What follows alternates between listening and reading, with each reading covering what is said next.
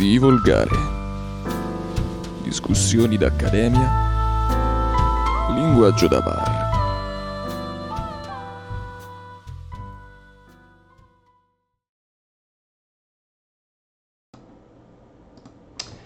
Buonasera e benvenuti a Ti Volgare. Io sono Andrea e sono accompagnato come al solito dall'affascinante Gabriele in Buonasera a cuffietta. tutti. E direi che possiamo iniziare subito con l'argomento che dal titolo è abbastanza facile intuire. Il fascino dell'uomo forte. Sì, un uomo forte, quindi evidentemente non stiamo parlando né, né di me né di Andrea. Ehi, aspetta, parlo per te. Oh, io sono un uomo estremamente forte, ma in questo caso parliamo di qualcuno di molto più forte di noi.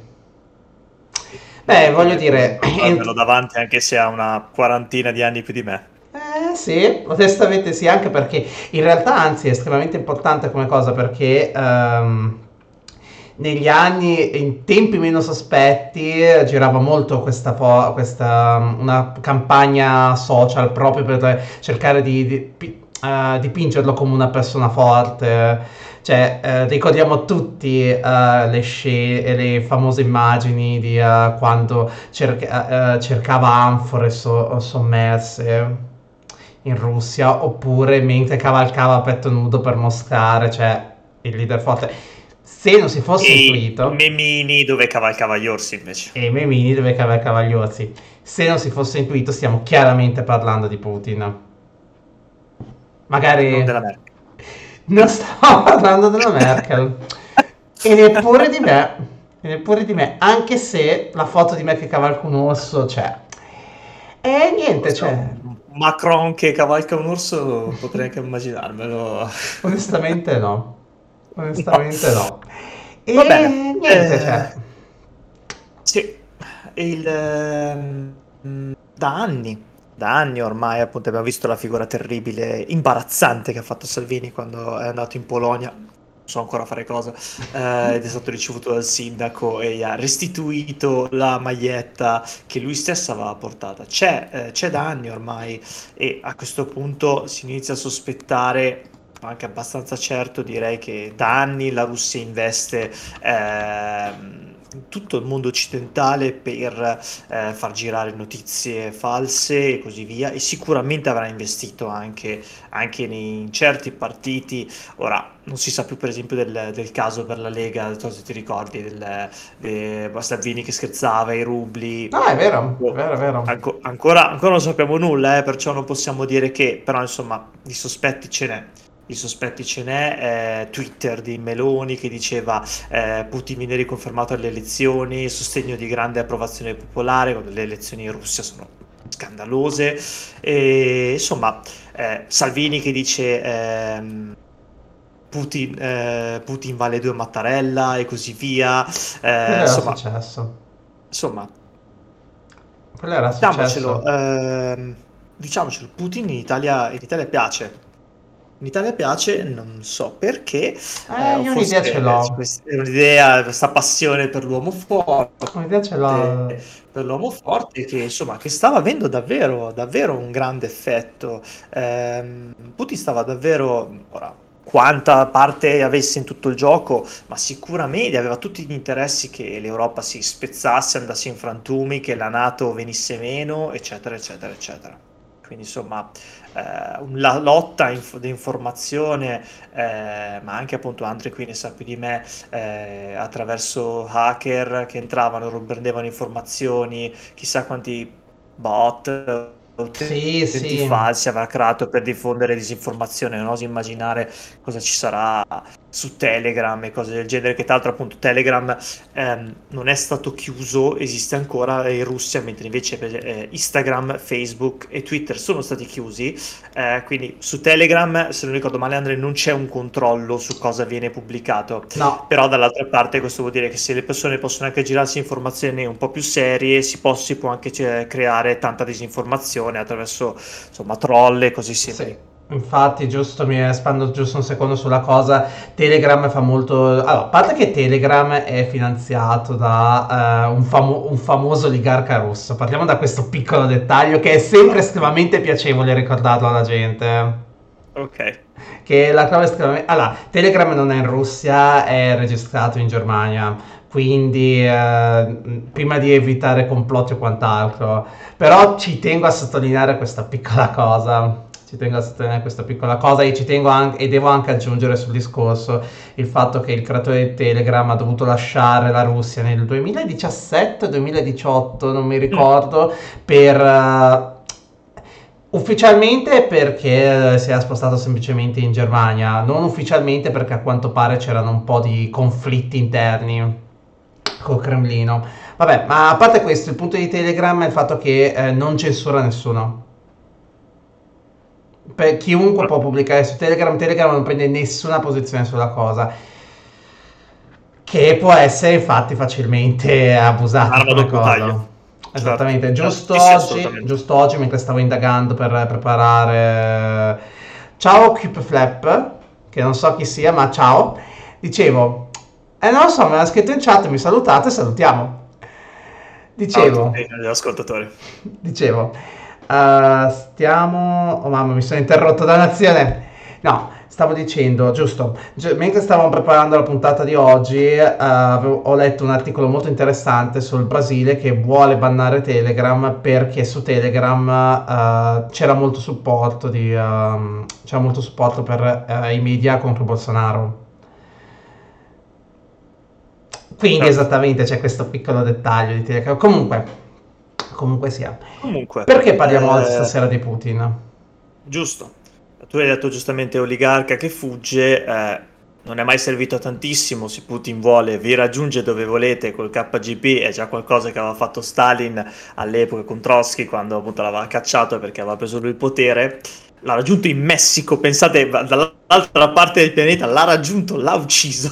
La serie no, e Putin lo farà, lo ha fatto anche con dissidenti politici, eh, insomma Navalny, pensate appunto a Navalny, eh, può farlo ancora, eh, quindi insomma mh, diversi oligarchi. Diciamo che le persone più ricche e intelligenti della Russia stanno partendo, quindi insomma soprattutto giovani che sono abituati a un certo stile di vita occidentale stanno abbandonando la Russia. Eh, si vede un notevole traffico di jet privati eh, che parte da Mosca e va a Dubai. Sapete che insomma tra dittatori non si fa problemi se anche arrivano eh, personaggi discutibili nella vostra città, soprattutto se portano soldi a Dubai. Non, non- piace quello, l'importante è che, si- che ci sia quello.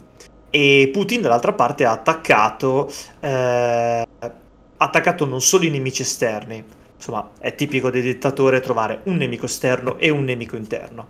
Il nemico esterno sono, so, per esempio per il patriarca di Mosca, sono le lobby gay che si stanno combattendo in questo Ah, momento. Interrompo Eh. solo un secondo, Lele, perché uno ti salutano dalla chat e mi sembrava estremamente importante sottolinearla come cosa. E, Buonasera a tutti. e due, ehm, abbiamo dimenticato di dire la cosa più importante, ovvero che vogliamo parlare del discorso che Putin ha tenuto il 16 marzo. Ci abbiamo dimenticato questo piccolo dettaglio perché è ripartito in quarto pa- a parlare delle diverse parti, però mancava questo piccolo dettaglio, perdonami. Hai ragione, metti, metti il link dopo. Certamente, E- appena recupero la pallina. Vai. Comunque, insomma, eh, tipico dei dittatori è trovare un nemico esterno, un nemico interno. Il nemico esterno ovviamente è l'Occidente, ma insomma, anche tenendo conto della, mh, del filosofo a cui si, si rifà eh, Putin, che è Dugin, Alexander Dugin, Dugin lui vede eh, in tutto l'Occidente liberalismo, ehm, eh, il nemico, il nemico comune, ehm, quindi insomma il nemico è l'Occidente, quello esterno, che adesso si sta coalizzando tra sanzioni e tutto, e tra l'altro è arrivata anche una, una minaccia diretta all'Italia, non so se hai sentito, al ministro, al ministro della difesa, della difesa italiano. E, mh, la domanda non è tanto perché sia arrivata una minaccia, ma perché proprio all'Italia. Perché insomma è stata selezionata eh, specialmente, sembra che Putin abbia investito particolarmente nel nostro paese per le sue per i suoi piani, insomma, eh, e secondo me se non avesse davvero fatto questa cappellata oscena sarebbe andato in tutt'altro modo probabilmente. E ha messo in difficoltà Salvini che non può più dire semplicemente quanto è bello Putin, davvero l'ho messo tanto in difficoltà, i giornalisti gli chiedono ma quindi si pente? Eh, I pentimenti lo faccio solo, li fa- si fanno solo in chiesa, l'ho sentito dire. Che risposta Insomma. la Salvini, mamma mia. non ho visto che risposta da Salvini, non posso pensarlo. L'altro giorno ho visto Crosetto, sai che è il secondo di Sì. Fratelli d'Italia, su Twitter che diceva mai, eh, mai sostenuto Putin e sotto uno ha già guardato- pubblicato un tweet della Meloni che diceva grande successo di Putin. Infatti Crosetto non ha più risposto ovviamente. Cosa devi dire? Oddio. E... vabbè, la propaganda è comunque- sempre divertente. Il nemico interno invece sono quelle persone, eh, quei russi che si sono mh, particolarmente, sono stati particolarmente corrotti, potremmo dire, dal modo di vivere occidentale. Putin infatti ha detto non me la prendo con chi ha la casa ehm, a Miami e così via, me la prendo con chi vuole far parte, con chi non ha perso la mentalità russa e questo è sempre sul filone eh, di, di Alexandre Dugin, il suo filosofo preferito, una specie di Rasputin moderno, eh, che vede proprio questa idea di nazione, dove appunto non c'è il singolo, no? questa è più una cosa da, eh, da- da liberali, da, eh, da popolo dove c'è il, il liberalismo, no. È la, la nazione che ha quasi un DNA suo, uno spirito suo, e quello del russo ovviamente è imperialista. Quindi insomma ci sono queste persone che non sono russe e e insomma, Putin sembra lanciare una specie di lista di proscrizione ancora anonima a quanto pare, proprio delle purghe dove si elimina ciò che non è più russo. E lui dice addirittura che questo farà bene, farà Eh. bene alla loro società. Sono convinto che questa purificazione naturale e necessaria della società non farà altro che rafforzare il nostro paese. Sì. Citando una traduzione. Per adesso l'unica purificazione che vedo sono, immagino, quei giovani che hanno magari potuto godere un po' di mondo occidentale, che, che sono un po' intelligenti, che hanno una laurea, che possono guadagnare molto di più all'estero, che partono. E, ed è questa è tutta capacità, competenze così che partono. È un paese do- dove rimangono problemi. Già, già la Russia è abbastanza vecchia. Mm. Già la Russia è abbastanza vecchia. E tanto aspetta, un attimo a prendere. Ci avevi una portata di mano? Sì, prendo solo dal volo sul sito della Banca Mondiale. Intanto eh, voglio sentire cosa ne pensi tu, Andre. Non è, che, non è che c'è molto da aggiungere, non è che ho moltissimo da aggiungere sulla cosa. Sì, cioè, è onestamente inquietante. Il fatto proprio di usare la parola purificazione è onestamente estremamente inquietante. Però, cioè, non è che è una cosa venuta da un giorno con l'altro, non è una cosa che... eh, c'è stato molto scalpore durante la settimana di... ehm, è come se fosse una grande novità. No, sono cose che stanno succedendo già dal 24 febbraio, ma da anche ben prima. Cioè, nel giro di queste ultime tre settimane, centinaia di giornalisti russi hanno dovuto lasciare il paese. L'informazione eh, indipendente è stata completamente smantellata. Sì, sto leggendo le note accanto se si vede gli occhi che mi girano perché figuratevi se io posso ricordarmi a memoria tutte queste cose, ragazzi. Siamo onesti. Sono così geniali. E niente, e non è che c'è molto altro da dire. Oltretutto, sì, come facevi notare, è molto un discorso di eh, noi si- cioè, non vogliamo essere corrotti. Potevi avvisarmi che stavi scerando. Eh, non siamo corrotti dal- dall'esterno, dal mondo esterno, e che la- i problemi, i problemi che stanno avvenendo in Russia sono tutti dovuti all'Occidente. Chi sarà responsabile per milioni di morti di fame eh, a ehm, nei paesi poveri a causa delle carenze alimentari? L'Occidente. Cosa vuol dire? Cosa vuol dire questa frase poi? Spiegatemela. Eh, immagino che, eh, Sì. che Putin voglia sfruttare. È l'un- sia l'unico modo con cui eh, Putin possa sfruttare le sanzioni a suo favore. Tra l'altro, i supermercati sono già stati presi d'assedio Sì. perché, data- dato l'andamento dell'economia russa, l'inflazione sta pompando il rublo, praticamente non vale più nulla. E insomma. Se c'è un modo in cui uno può sfruttare l'inflazione, quindi la propria moneta che non va, eh, che magari quest- se l'inflazione deriva dall'abbassamento del valore della propria moneta, è vendere a prezzo più basso agli altri, insomma, si può fare una concorrenza sleale. Sì. Però la Russia non può più vendere nulla fuori. Già. Non può esportare, a parte che già prima esportava quasi solo materie prime ed è indice di, una- di un'economia di, insomma, da terzo mondo praticamente. Già. Eh, la Russia non esporta prodotti finiti. Pensate all'ultimo prodotto eh, dove dietro avete visto eh, Made in Russia. non, non, l'avete, non ce l'avete appunto, perché la Russia esporta tipicamente materie prime e tra l'altro, ehm, guarda caso, tutti i partiti che sono antinuclearisti insomma, e che puntavano tutto sulle rinnovabili, sono gli stessi partiti che erano, eh, che sono, anzi, pro Putin, gli stessi partiti le, le, che... Non fare Vai. spoiler per mercoledì. Ah, hai ragione, hai ragione, hai ragione. Sono gli stessi partiti che hanno chiesto per par condicio che Putin potesse parlare, potesse parlare al Parlamento, eh, dove ha parlato anche Zelensky. Mm. Movimento 5 Stelle. E eh, insomma, no.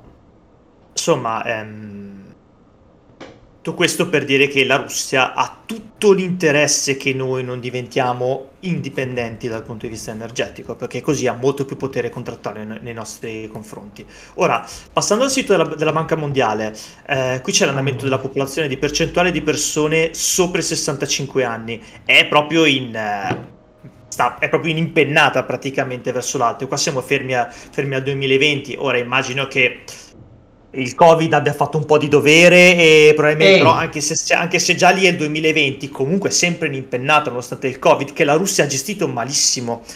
Beh, insomma questa guerra avrà anche permesso di distrarre un attimo eh, la popolazione da, perché che non si è vaccinata praticamente perché la, la, popolazione non si fida dello Sputnik 5 che tra l'altro è stato rifiutato eh, non entrerà nel progetto di gestione dei vaccini mondiali perché perché ha invaso un altro paese sovrano, eh, la Russia.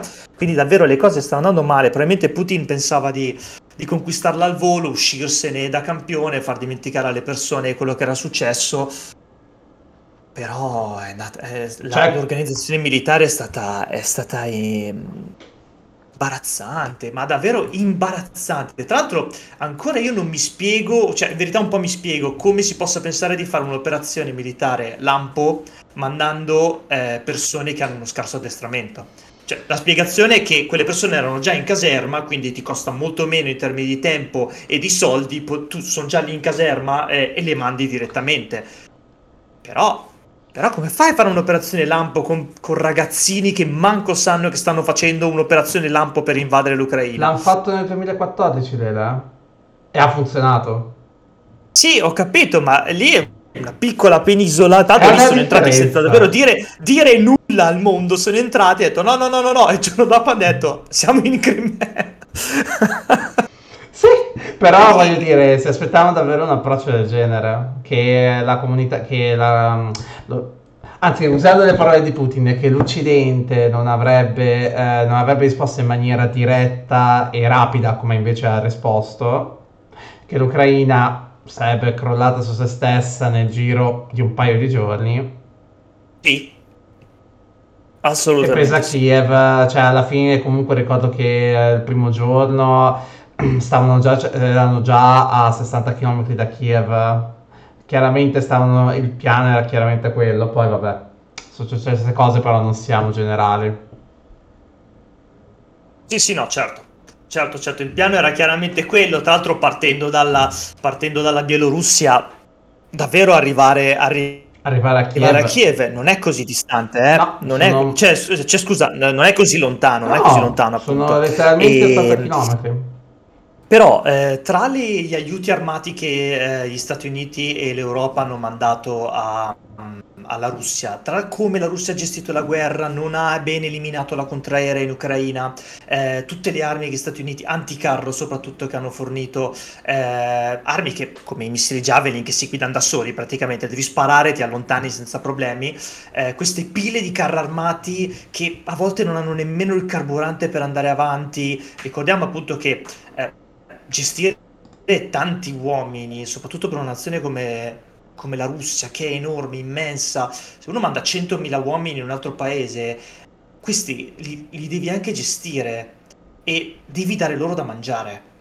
E se io ogni giorno devo portare due pasti, eh, sap- sapete, la logistica di un'operazione del genere... Ma è sempre, stato quello, è, è sempre stato quello il problema delle guerre. Le guerre si vincono certo, certo, certo. preparando con la logistica dell'avversario. Purtroppo, purtroppo ora la Banca Mondiale arriva, fino, arriva solo fino al, al 2020. Poi secondo me adesso la Russia non ci dirà nemmeno più come sta andando su PIL probabilmente, però ovviamente era già impicchiato dopo il Covid, ovviamente. E, mm, e immagino che dopo questa tramvata non finirà... mm, Credo che la Cina un po' si stia sfregando le mani. Plausibile, plausibile. C'è da dire che sono riusciti comunque a pagare eh, le obbligazioni che avevano a inizio di questa Sì. settimana. C'erano delle cedole che scadevano, avevano un mese di tempo, sono riusciti a pagarle. A pagarle. Quindi- Non in rubli, ovviamente, come avevano detto loro, perché, Anche perché non funziona figurati. così. Non funziona così. Non è che se io presti soldi a qualcuno e poi lui mi dice "Ah, te li ripago in lire turche se gli ho dato gli euro, ma anche no. No, ma anche no. Infatti, hai detto, puoi fare lo stato sovrano al tuo interno, ma non lo fai con gli altri. Ricordatevelo quando qualcuno vi dirà eh, basta stampare moneta, possiamo dire agli altri che non restituiamo i soldi. Non funziona così. Usciamo dall'euro. Non funziona così. Non funziona così. Abbandoniamo l'euro, eccetera, eccetera, eccetera. Non funziona così. Insomma, eh, non so che dire. Neanche un, io. un branco di coglioni. Putin è, Putin è impazzito. Cioè, Eh, non so cosa, cosa Il, pro- il problema però è che è abbastanza inquietante, cioè noi siamo partiti appunto dal, di- dal discorso che ha tenuto, aspetta che tolgo i dati, siamo, parti- eh, siamo partiti dal discorso che ha tenuto appunto cos'è inizio settimana, cos'era martedì, mercoledì, non mi ricordo, e, eh, però è abbastanza inquietante quan- il fascismo che è dentro questo discorso, mamma mia, cioè davvero è incredibile. Onestamente Sì, sì, incredibile. tra l'altro, cioè, proprio usare la parola eh, purificazione, il continuare a dare la colpa a un nemico esterno, di tutto quello che sta succedendo a un nemico esterno, che noi siamo i giusti, mi ricorda davvero qualcosa. Sì, Ricorda davvero Sì, sì, sì, qualcosa che noi italiani dovremmo ben ricordare.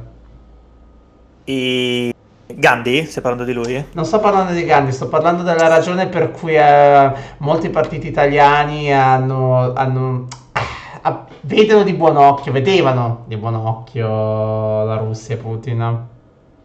Sì, Per la stessa identica Sì, ragione. sì, sì. molti nemici, molto onore. Sì, roba di questo Eh, tipo.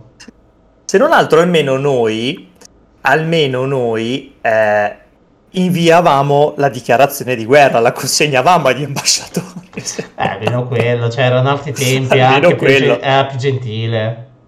Certo, invece adesso non funziona neanche più così. Tra l'altro, appunto, fatemi pubblicare una cosa, condivido ancora lo Fat- schermo. Ok, certo. Qui sono presenti eh, i dati a confronto delle perdite stimate militari in diverse operazioni. Eh, mi sentite? Sì, certo ok. che ti sentiamo. Mi sentite, ok. Eh, guardate, ehm, rispetto al numero di forze schierate, Ah, in Afghanistan, eh, qua, Perdonami, perdonami, eh, perdonami, voglio rispondere alla chat un secondo mentre tu eh, leggi i dati. Eh, niente, che alla fine ha pagato le obbligazioni, ha pagato le obbligazioni che aveva al 16 e non li ha pagati in rubli perché non esiste nessun universo che li accettavano, banalmente. che ormai il, rublo non vale più. Esattamente, cioè non è che puoi, eh, quando fai un accordo con qualcuno di esterno, non è che puoi decidere e fare quello che vuoi, come stava spiegando eh, Gabriele prima, perché sì, cioè tecnicamente puoi farlo, poi è finito. Poi è finito, Ah, nessuno, nessuno comprerà mai più le tue obbligazioni, nessuno ti, ti presterà mai più soldi. Cioè, Esattamente. Puoi farlo, eh, assolutamente, anche perché alla fine cosa- come puoi costringere la Russia? Come puoi costringere in generale uno Stato sovrano, visto che hanno il monopolio della violenza? Però poi è finito, non fai più, non fai più uh, uh, come si chiama, Certo, prestiti. certo. Ric- Ricordatevi che eh, in economia vale per le persone, vale per gli stati, la fiducia è Tutto. Se voi prestate dei soldi a una persona, dite vabbè io ti presto la mia macchina, eh, poi mi darai un'altra macchina e lui vi restituisce una bici, una moto, non presterete mai più nulla a questa persona. Io Esatto. rivoglio la mia, la- la mia automobile. E questo, ma questo vuol dire che se si sa in giro che questa persona ha preso una macchina e vi ha restituito un'altra cosa, anche gli altri poi Già. non presteranno più nulla a questa persona. Stesso Eh, principio è qua. normale che sia così. Stesso principio Certo. qua. Allora, Eh, Scusami, continua. Qua ovviamente a- abbiamo, abbiamo delle stime perché la Russia non ci fa sapere quanti uomini sta perdendo, quindi questa è una percentuale eh, del totale schierato, ma diversi giornalisti e esperti militari stanno perché è, è la guerra più diffusa digitalmente parlando, quindi sì, con diversi incroci di foto e così sta- stiamo cercando di capire quante, quante sono le perdite della Russia. La stima minima è dell'11,1% del totale schierato Schierato. che è tantissimo. Se ci pensate, Afga- eh, la, la guerra in Afghanistan, che, che ovviamente è durata molto di più, gli americani se ne sono andati eh, quest'estate, ha perso lo 0,2% del totale schierato. La Russia, per l'invasione dell'Ucraina, cosa sono passate? Tre settimane ormai? Ha già perso l'11% del totale schierato. Ora, qua c'è scritto perso, non definisce se, ma immagino che comprenda anche il personale catturato. Eh, ma, è tanti, ma, cioè, ma davvero è, è assurdo, è assurdo ed è comunque la stima minima. Quindi davvero è stato un disastro. Sì, sicuramente anche il catturato per via di quell'11% in Afghanistan. Mi ricorda qualcosa? L'Afghanistan degli Ehm, anni 80, ma vabbè. Tra l'altro, appunto, tra parentesi, chi cita l'Afghanistan l'ha invaso anche la Russia e ha Sì, già sì, imparato. sto parlando, Eh, stavo chiaramente parlando di quello. Certo, Infatti, de- certo. 79-89, chissà a quale invasione si riferivano. Esatto, e la Russia lì ha già imparato la lezione, cosa significhi gestire un paese enorme eh, che è contro di te tra guerriglie e tutto. Poi na- l'Afghanistan è molto più fatto di, di altopiani, è più facile nascondersi e tutto. L'Ucraina è praticamente una spianata, infatti maggi- compriamo anche tanto grano che viene dall'Ucraina. Eh, però appunto l'Ucraina è immensa. Putin non vuole conquistarla, vuole sicuramente metterla più in ginocchio possibile per avere più potere contrattuale eh, e va bene, gli ucraini stanno difendendo, diamo loro tutto quello che possiamo perché si fa il ragionamento di no, sono affari loro, eh, ragazzi è come vedere qualcuno sta picchiando qualcun altro in mezzo alla strada, intervenite, intervenite e tanto vale anche, e non vale neanche il discorso di... Eh, non- intervenite, ma chiamando la polizia, eh, non dico che intervenite a mani nude, ma non vale neanche il discorso di se la sono cercata, perché altrimenti possiamo anche accettare il fatto che possiamo dire che quella ragazza, se è cercata, è stata stuprata perché aveva un abito succinto. Lasciamo stare queste cose, per favore. Qui c'è, concentriamoci su ciò che è successo. Uno Stato sovrano che ha invaso un altro e che sta sparando sui civili. No, no, aspetta, operazione militare speciale. L'operazione militare speciale volta a denazificare. Va Che bene, è estremamente importante perché in Russia è assolutamente vietato usare la parola guerra, a quanto pare. Certo. Toglie degitimizz- toglie degili- ah, legittimizzazione della cosa. certo. Hai visto, hai imparato una nuova parola, Lele. Bene, no. Va bene. Direi Eh, che... Aspetta un secondo, Andre, scusa. Sono fermo. Ok, deve succedere qualcosa nel frattempo. Qui deve succedere qualcosa. Allora, eh... Eh, stavo- Anche perché Sì, non sapevo che come dire. intrattenere se no non facendo giochetti di prestigio. Ah, certo, certo. Che dire, eh, c'è un uomo che mh, io non dico vedo all'angolo, però mh, sicuramente, sicuramente ha preso una, una tramvata enorme.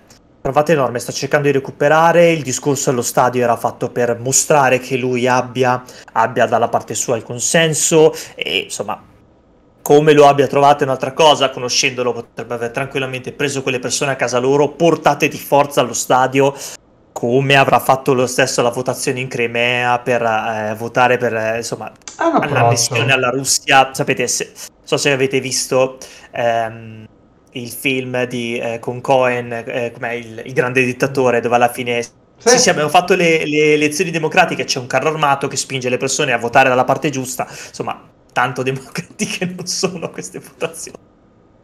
Ah, c'è, c'è un'altra domanda? Sì, può essere che la Russia stia facendo finta di essere indebolita chiedendo aiuto alla Cina dicendo che magari si paga ma in rubli. No, no, mm, alla fine cioè, a che pro, eh, sarebbe Foldices, a che pro? Mi sembra molto una teoria del, mi sembra quasi complottismo come considerazione. Facendo finta di essere già indebolita, no, lo è. è lo già è, anzi- indebolita, non sta facendo finta. Sì, sì, sì, è già indebolita. Davvero ha fatto una figuraccia enorme. Ehm, anche proprio, ma anche proprio per limitatezza di risorse, tutti i missili, tutti i missili, i missili balistici, quelli di precisione li ha, li ha usati, perché, ripeto, l'esercito oggi non è fatto solo di uomini, non è che schierate migliaia di uomini e basta, oggi, oggi le tecnologie militari sono importantissime. E per quanto riguarda l'aiuto alla Cina, l'ha già chiesto, l'ha, l'ha già chiesto e mh, militare non glielo darà mai, no, almeno la Cina è sono troppo furbi per fare una cosa del genere. La Cina vuole presentarsi come potenza pacificatrice, non...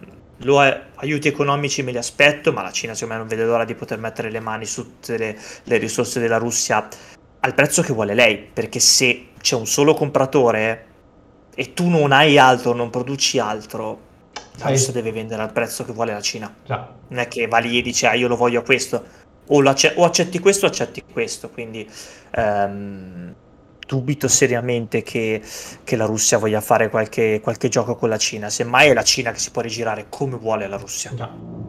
Tutta la Cina sta chiaramente osservando quello che sta succedendo, ah, succedendo adesso in Ucraina, visto che, voglio dire, da qua a dieci anni poss- potrebbe essere lei in quella situazione, ma vabbè, con Taiwan, ma questo è un altro discorso. Sì, quello è un altro discorso che speriamo di, di non dover speriamo di non dover mai esatto fare una puntata. Va bene, Va bene Va dai. Bene. Direi che detto questo possiamo salutarci. Allora, un paio di piccole avvertenze. La prima è che per, abbiamo qualche problema col canale YouTube. YouTube è stupido e non mi permette di caricare i video fino a probabilmente mercoledì prossimo, quindi Purtroppo la puntata di domenica scorsa è ancora nel limbo, la potete recuperare su Twitch, la potete recuperare sui nostri canali uh, su Spotify, Google Podcast, Apple Podcast. Sperando che Google ci, si muova ad autenticarci in modo da poter uh, aggiornare il canale. E la cosa più importante è mercoledì. Mercoledì sera alle 21.45 siamo in diretta con una puntata lunga di Divolgare su un tema estremamente interessante che lei ha spoilerato prima. Dannaggio a lui. Sei già fatto il tweet. Sì, ok, d'accordo, ma è diverso. Magari non, ancora sco- non l'hanno ancora ah, letto. Okay. Devo ancora fare un po' di pubblicità riguardo. E niente, ci troviamo quindi mercoledì alle 21.45 per parlare di nucleare con il nostro ospite. E che ospite! Sì, sì, abbiamo il piacere eh, di annunciare che l'avvocato dell'atomo si connetterà con noi mercoledì sera. È, insomma, un è un gran momento, è un gran momento, quindi Ciao. insomma siamo contenti, venite, eh, davvero sarà un'esperienza sicuramente molto interessante da cui si potrà trarre molto, molto, molto, molto perché eh, il momento è cruciale, è arrivato il momento di fare delle decisioni e se domani ci fosse un nuovo referendum è il caso di essere informati come funziona questa cosa, ma non come lo fa la 7, insomma, è il caso di essere informati davvero. Va bene, povero Mentana, dai. I tempi imbarazzante, ok. Povero Mentana. Buonasera. Buonasera, Buonasera a tutti. tutti.